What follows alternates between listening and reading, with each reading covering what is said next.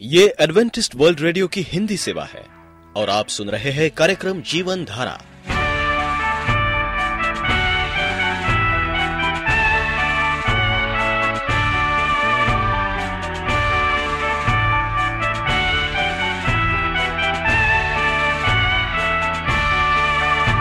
कार्यक्रम जीवन धारा सुनने वालों को मैं स्मिता और मैं अमित।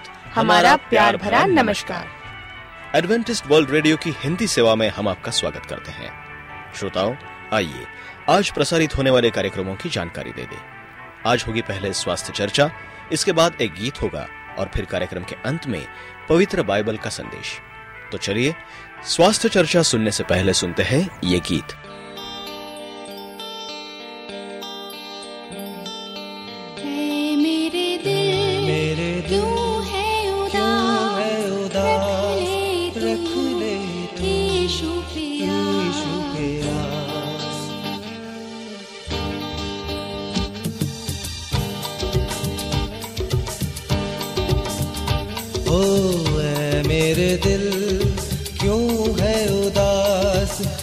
ले तू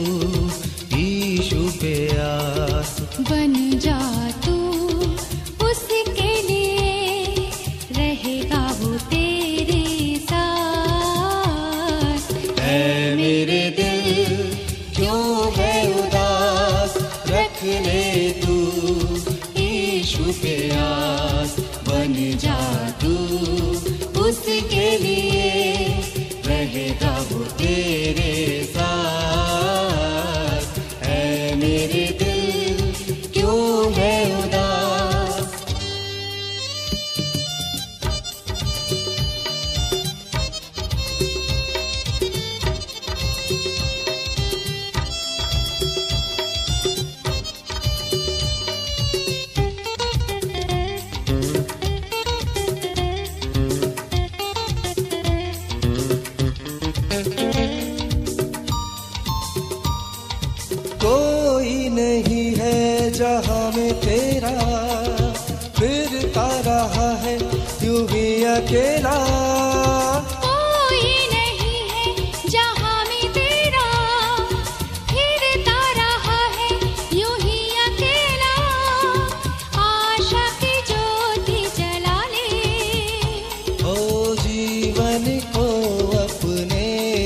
जा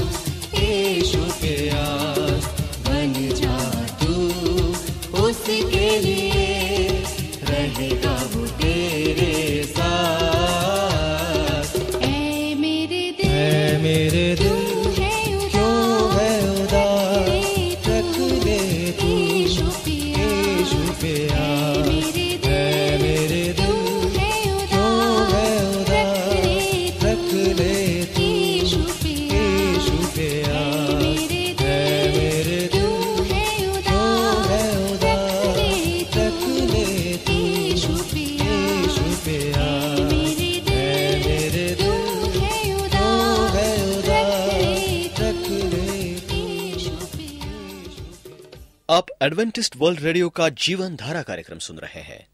यदि आप पत्राचार द्वारा यीशु के जीवन और उनकी शिक्षाओं पर या फिर स्वास्थ्य विषय पर अध्ययन करना चाहते हैं तो आप हमें इस पते पर लिख सकते हैं। हमारा पता है। वॉइस ऑफ़ प्रोफेसी ग्यारह हेली रोड नई दिल्ली एक एक शून्य शून्य शून्य एक इंडिया। आँसू भरी प्रार्थना। प्रिय रेडियो मित्रों प्रभु यीशु मसीह के सामर्थी, महान, दयालु नाम में आप सबको प्रभु यीशु मसीह का नमस्कार। मित्रों, आज हम चर्चा करेंगे आँसू भरी प्रार्थना।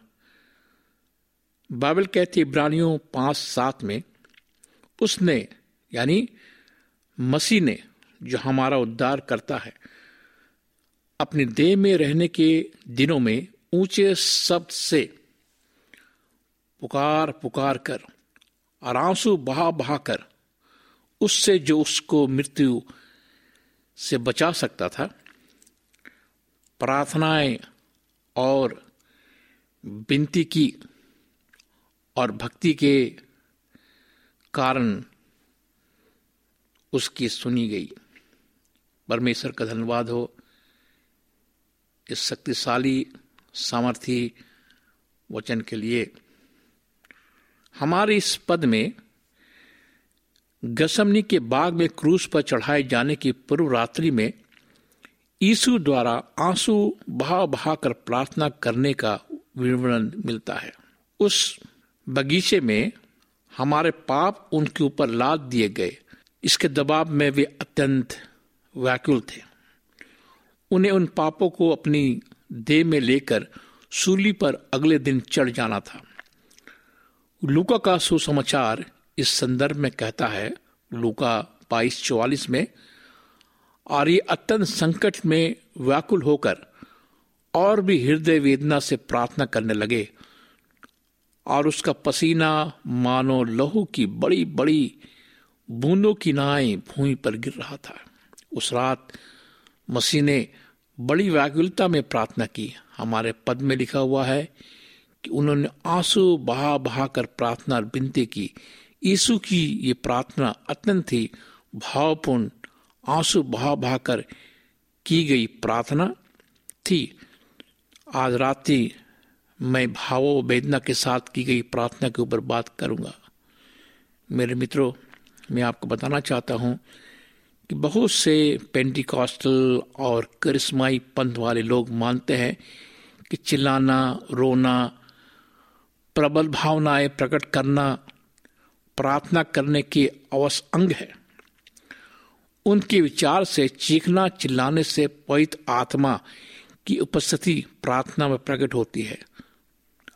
अगर हम देखें कि किस प्रकार आज लोग प्रार्थना करते हैं, आज लोग ये सोचते हैं कि चिल्लाना ही प्रार्थना है, लेकिन मेरे मित्र, चिल्लाना प्रार्थना नहीं है।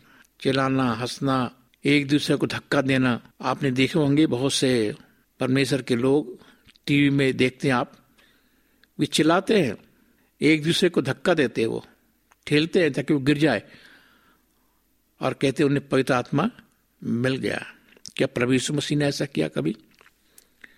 बाइबल में ये बातें नहीं लिखी गई है। इस शैतान का बहुत बड़ा हथियार है ये, जो आज वो दुनिया में इस्तेमाल कर रहा है। वो सोचते हैं कि चर्च के गतिविधि करते समय ऐसा करना अवश्य है, परंतु वे गलत है। अपने आप उमड़ने वाली भावनाएँ अर्थहीन है। ये आपको प्रार्थना से दूर ले जाती है, और ये शैतानी कार्य भी हो सकता है। चलिए मैं आपको बाइबल से प्रार्थना में झूठी भावना का उदाहरण देता हूँ। एलिया ने बाल देवता के भैंसवाणियों का सामना किया था। उसने उनसे कहा कि वे बाल देवता की दुहाई देते हुए एक दिन बिताए और वो यहुआ परमेश्वर की दुहाई देते हुए समय बिताएगा। यहुआ परमेश्वर ने अग्नि गिराकर प्रकट कर दिया कि वे सच्चे परमेश्वर हैं। बाल देवता के अनुयायी उनकी प्रार्थना मांगने में उग्र रूप से भाविक हो गए थे। आज हमारे चर्चेस में भी तो लोगों को ऐसा करना भाता है। कि प्रार्थना करते रहे कि हे बाल, हमारे सुन, हे बाल, हमारे सुन, परंतु ना कोई शब्द, ना कोई उत्तर देने वाला हुआ। तब वे अपनी बनाई हुई वेदी पर उछलने कूदने लगते हैं। पहला राजा अठारह छब्बीस। दोपहर में उन्होंने बड़े शब्द से पुकार पुकार के अपने रीति के अनुसार छुरियों, पर्चियों से अपने को घायल किया और वे लहू लुहान हो गए। पहला राजा अट्ठारह, अट्ठाईस परंतु कोई सब सुनना पड़ा। ना तो किसी ने उत्तर दिया। पहला राजा अट्ठारह, उनतीस। तब एलिया ने एक साधारण सी प्रार्थना यहोवा परमेश्वर से की और उन्होंने स्वर्ग से आग बरसा दी। ये शैतानी भावनाएँ रखना उछल कूदना, चीखना, चिल्लाना, सारे ढकोसले करना, उन झूठी अनुयायी कुछ काम नहीं आता। अपने आप में भावुक हो जाना, किसी काम का नहीं है। ये सब शैतान हमारे जीवन में आकर ये सब करवाना चाहता है। कई बार हमने देखा है कि भावनाएँ खुद ब खुद उमड़ने लगती है। उन्माद आपका कोई भला नहीं करता। है एक बार मैं परामर्श कक्ष में एक लड़की को समझा रहा था। कोशिश कर रहा था कि मसीह के पास आने का मार्ग उसे बताऊँ। उसका रोना और कांपना जारी था। मैंने उसे रुकने को कहा, परंतु वो रोती ही रही। उसने कहा कि वो अपने पापों को लेकर रो रही है, किंतु ऐसे रोने से वो यीशु के पास नहीं आ पाई। उसने अपना ध्यान तो कभी मसीह के ऊपर केंद्रित ही नहीं किया। उसने कभी उद्धार नहीं, प्राप्त नहीं किया। उसके पश्चात वो चर्च छोड़ के चली गई और अंधकार में जीवन में धसती चली गई। कुछ लोग बहुत भावुक होते हैं, बात बात पर हिम्मत हार जाते हैं, रोने लगते हैं। मुझे एक और लड़की स्मरण हो आती है, जिसने बिल्कुल ऐसा ही किया। ये सिर्फ़ संदेश के समय या परामर्श देने के समय की बात नहीं थी।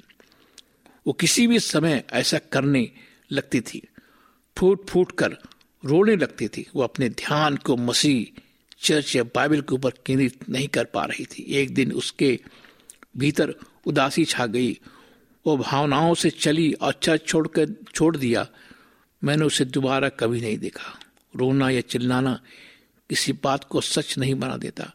इससे प्रार्थना, सच्ची प्रार्थना नहीं हो जाती। स्वयं को रुलाना, चिल्लाने का कोई परिणाम नहीं निकलता। जब आप प्रार्थना करते हैं तो जिस बात के लिए प्रार्थना कर रहे हैं, उस पर ध्यान लगाइए। आप आँसू के साथ या आंसुओं के बिना भी प्रार्थना कर सकते हैं। यीशु ने गैसैमनी के बाग में अपने भाव को प्रकट किया था। उन्होंने अत्यंत विकल होकर आँसू बहा, बहाकर प्रार्थना की थी। उनका ये रुदन स्वयं के लिए नहीं था। उनके आँसू ने प्रार्थना को भला नहीं बनाया। वो तो प्रार्थना करते करते उनके आँसू बहे। उनकी प्रार्थना का प्रकार कुछ ऐसा था कि उनके आँसू बह निकले। जैसे ही मनुष्य जाति के पापों को उनके ऊपर लादा गया, उस दुख, भोज, बोझ और कष्ट के कारण वे परमेश्वर के समक्ष पुकार उठे। उनकी गंभीरता, चिंता आवश्यकता उनका बोझ उनके क्लेश के कारण उनका रुदन फूक पड़ा। ऐसा ही उनके साथ भी होता है।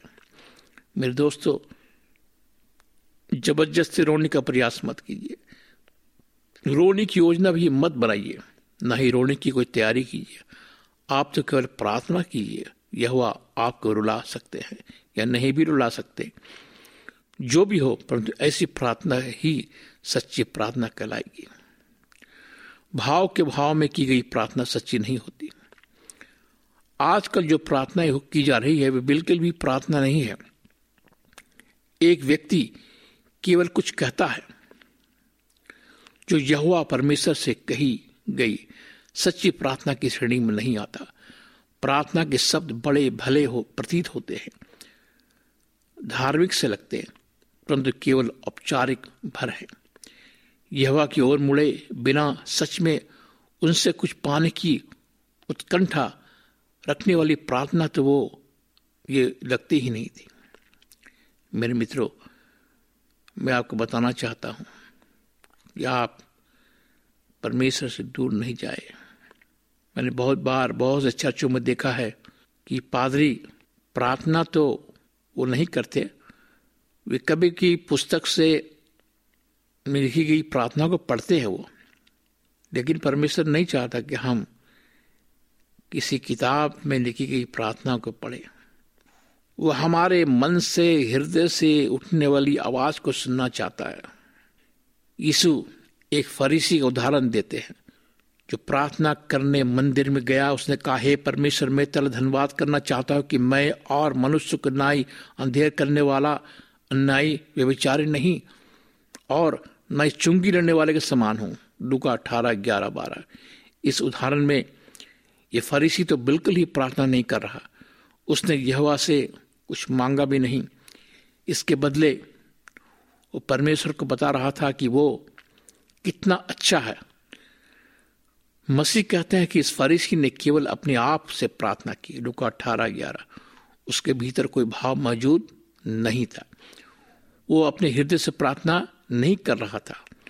मसीह ने फरीसियों को उनकी झूठी प्रार्थनाओं के लिए डांटा उन्होंने कहा हे अंधे अगुए तुम मच्छर को तो छान डालते हो, परंतु ऊट को निकल जाते हो।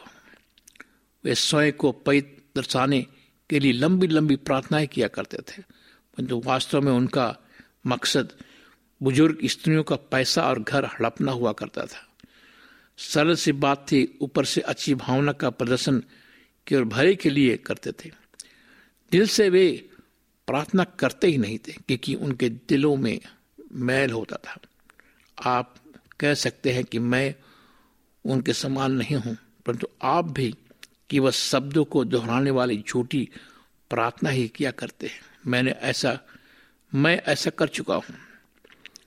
अपने निजी प्रार्थना के समय में क्या आप व्यक्तियों के बारे में बिना सोचे केवल नाम दोहराते नहीं जाते?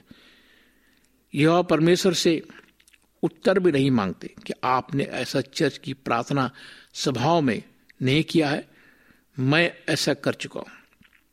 क्या आपने इसलिए प्रार्थना की कि आपको प्रार्थना करनी थी, क्योंकि प्रार्थना करने की आपकी बारी आ गई थी।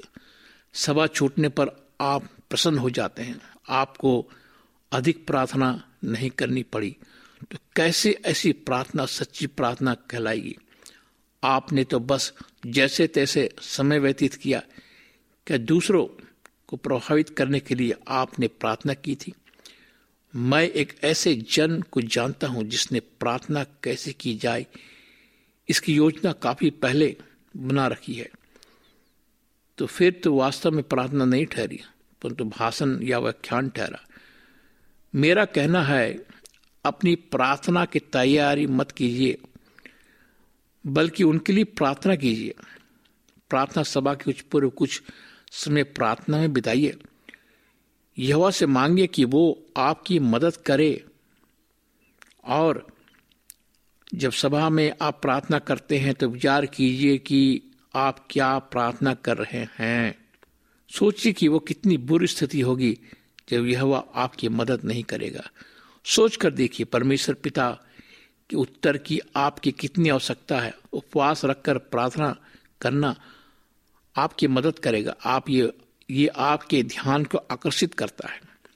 प्रभु यहुआ उनसे विनती कीजिए कि जो आपने मांगा है वो मिले। आप उस भावना के साथ रोज भी सकते हैं। अपने आप को रोकिए मत। परमेश्वर पिता आपको इस स्थिति तक लेकर आए हैं। कभी हो सकता है कि रोना नहीं आए। अपने आप को तब रोने के लिए बात मत कीजिए। एक प्रार्थना इसलिए अच्छी नहीं होती क्योंकि उसमें रोना जुड़ा होता है। या इसलिए अच्छी नहीं होती कि उसमें रोना नहीं जुड़ा होता। परंतु एक प्रार्थना तब अच्छी होती है जब प्रभु यहोवा इसमें उपस्थित हो। मेरे मित्रों, परमेश्वर का धन्यवाद हो कि परमेश्वर जो है हम सबसे ये कहना चाहता है कि हम उसके पास आए और विश्वास करें कि परमेश्वर हमसे क्या चाहता है। परमेश्वर चाहता हमारा दिल, परमेश्वर हमारा हृदय चाहता है। वो चाहता है कि हम अपना दिल उसे दे, अपना हृदय उसे दे। जब हम अपना दिल उसे देते हैं, हृदय उसे देते हैं, वो हमारी प्रार्थना को सुनता है। और जब हमारा दिल जो है परमेश्वर के वचन से, परमेश्वर के सच्चाई से बहुत दूर होता है तो परमेश्वर जानता है कि हम उससे दूर है। राजा हिजकिया मरने वाला था। हिजकिया ने यहोवा से परमेश्वर से प्रार्थना की। उसने कैसी प्रार्थना की? बाइबल कहती कि तब हिजकिया बिलक बिलक कर रोया। पहला राजा, बीस तीस। निसंदेह वो रोया। वो मरने जा रहा था, वो दिल की गहराइयों से रोया। वो प्रार्थना करते करते घबरा गया और उसकी आँखों से आँसू निकल आए। मैं यहाँ पर घड़ियाली आँसू की बात नहीं करने जा रहा। हूँ मैं यहाँ बात कर रहा हूँ, जो आँसू हमारे दिल से निकलते हैं। और परमेश्वर जी आपकी प्रार्थना को सुनेगा, अगर आप आंसुओं के साथ परमेश्वर से प्रार्थना करेंगे। मेरे दोस्तों, प्रार्थना करना सीखे। प्रार्थना करना जीवित परमेश्वर से बात करना है। या आप इसके लिए तैयार हैं? प्रार्थना करने के लिए तैयार है तो आइए मेरे साथ प्रार्थना करें। जीवित परमेश्वर पिता, हम आज तेरे पास आते हैं। हम प्रार्थना करते अपने सुनने वाले हर एक श्रोताओं के लिए, उनके जीवन के लिए प्रभु, उनकी कमजोरियों के लिए, कि आप उनके साथ होइए, उन्हें प्रार्थना करना सिखाइए कि वो जीवित परमेश्वर के साथ लिपटे रहे, उससे प्रार्थना करते रहे, खुदावन। उनके जीवन में आइए, उनके दुख, बीमारी को दूर कीजिए। हम इस प्रार्थना को प्रभु यीशु मसीह के नाम से मांगते हैं। आमीन। मित्रों, आप मुझे पत्र लिख सकते हैं। अगर आप बीमार है, उदास है आपका कोई नहीं, अस्पताल में है, संकट में है, मुझे फ़ोन करें, मैं आपसे बात करूँगा, आपके लिए प्रार्थना करूँगा। मेरा नंबर लिखें, मेरा नंबर है नौ छ आठ नौ दो तीन एक सात शून्य दो। नौ छ आठ नौ दो तीन एक सात शून्य दो।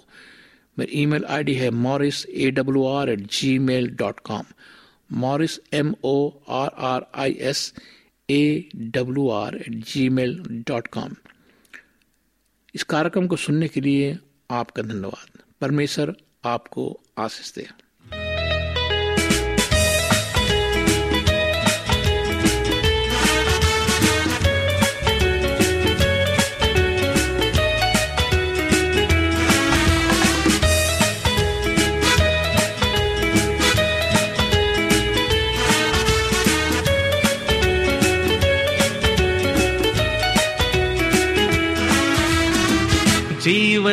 कभी भी तुम निराश न होना गरा जाए मुश्किल कोई। आंधी आ जाए या तूफ़ान, तुम बस यूँ ही बढ़ते जाना। लेकर यीशु का नाम लेकर यीशु का नाम। जीवन में कभी भी निराश न होना गरा जाए मुश्किल कोई। आंधी आ जाए या तूफ़ान। तुम बस यूँ ही बढ़ते जाना। लेकर यीशु का नाम लेकर यीशु का नाम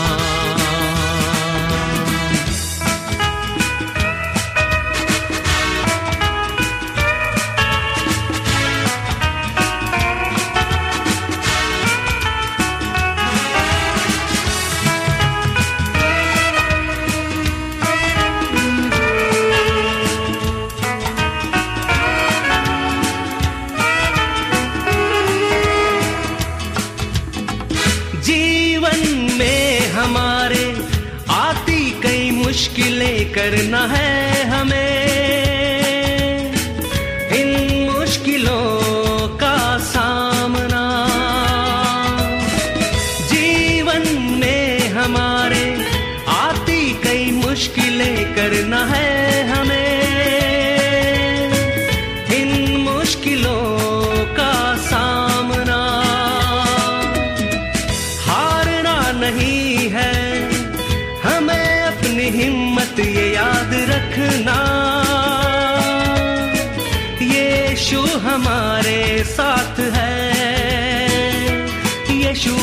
डाल दो।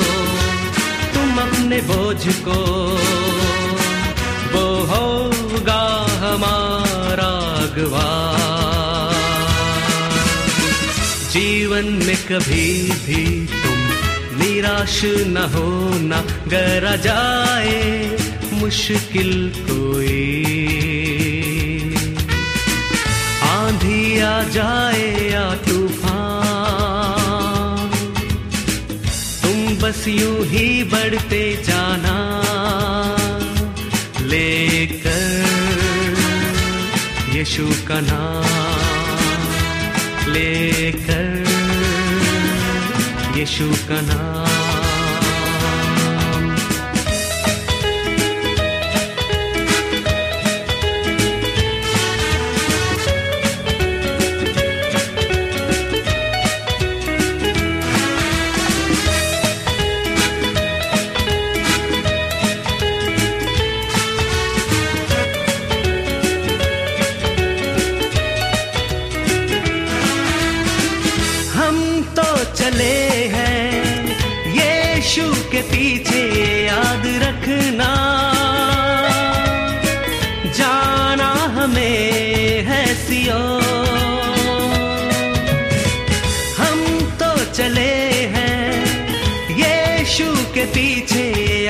रखना। जाना हमें है सियो। दुख और चिंता से फिर दूर होंगे यदि आपका कोई प्रश्न या सुझाव हो तो हमें अवश्य लिखिए। हमें आपके पत्रों का इंतज़ार रहेगा। हमारा पता है। कार्यक्रम Jeevan Dhara Adventist World Radio post box सत्रह पुणे चार एक एक शून्य शून्य एक महाराष्ट्र इंडिया। पता एक बार फिर नोट कर ले कार्यक्रम Jeevan Dhara Adventist World Radio post box सत्रह पुणे चार एक एक शून्य शून्य एक महाराष्ट्र इंडिया। और अब हमारा समय यहीं पर समाप्त होता है। इसी समय इसी मीटर बैंड पर आपसे फिर भेंट होगी। तब तक के लिए मैं स्मिता। और मैं अमित हमें आज्ञा दीजिए। प्रभु आपको आशीष दे।